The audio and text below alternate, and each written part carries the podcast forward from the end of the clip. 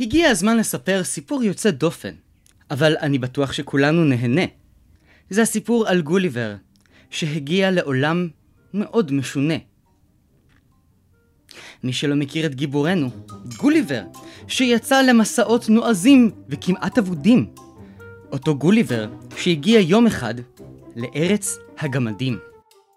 הם קשרו אותו מהידיים והרגליים, כי הם חשבו שהוא מאוד מסוכן. גוליבר בקושי הסביר שהוא עובר אורח ומטייל בעולם בתור הרפתקן. וכך עם הגמדים התאסף והחליט שגוליבר יהפוך להיות השליט. הם היו צריכים לשנס מותניים ולטפוח לעצמם על השכם. בכל בוקר גוליבר היה אוכל 200 כיכרות קטנטנים של לחם. אבל זה סיפור אחר, נספר עליו בהזדמנות הבאה. במסעו החדש של גוליבר המתינה לו בהחלט הפתעה. האנשים היו קטנטנים, לא ממש בגודל של גמדים, אבל מכיוון שכולם ישבו, גוליבר לא ראה אנשים שעומדים.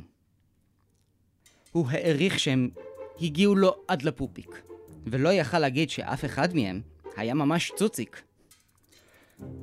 כולם היו ישובים ממש בשקט, כאילו שקעו בשינה. מדי פעם נשמע קול של רטט, בכל מקום שאליו גוליבר פנה. הוא ניסה להפנות את תשומת ליבם של התושבים, אבל הוא לא רצה לדבר בקול רם.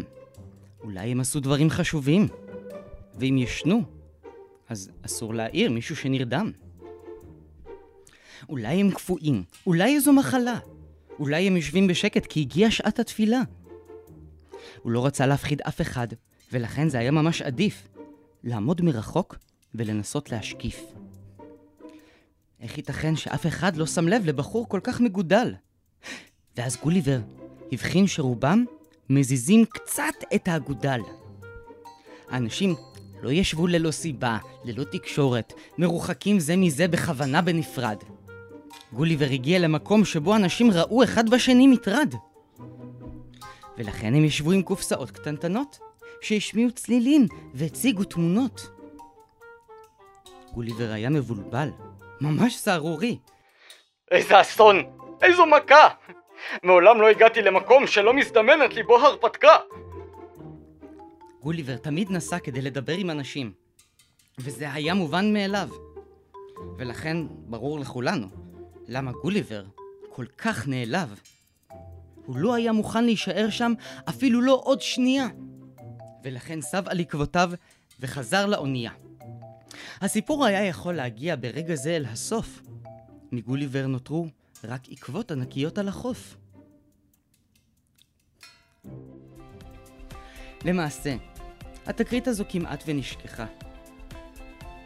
אבל בגן הציבורי הייתה במקרה מצלמת אבטחה.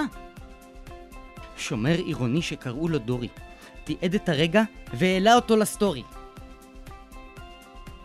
ואולי בכל זאת, המסע החדש של גוליבר אכן השתלם. כי עד היום, אנשים מגיעים לאותו הגן, זוקפים ראש ומוכנים להצטלם.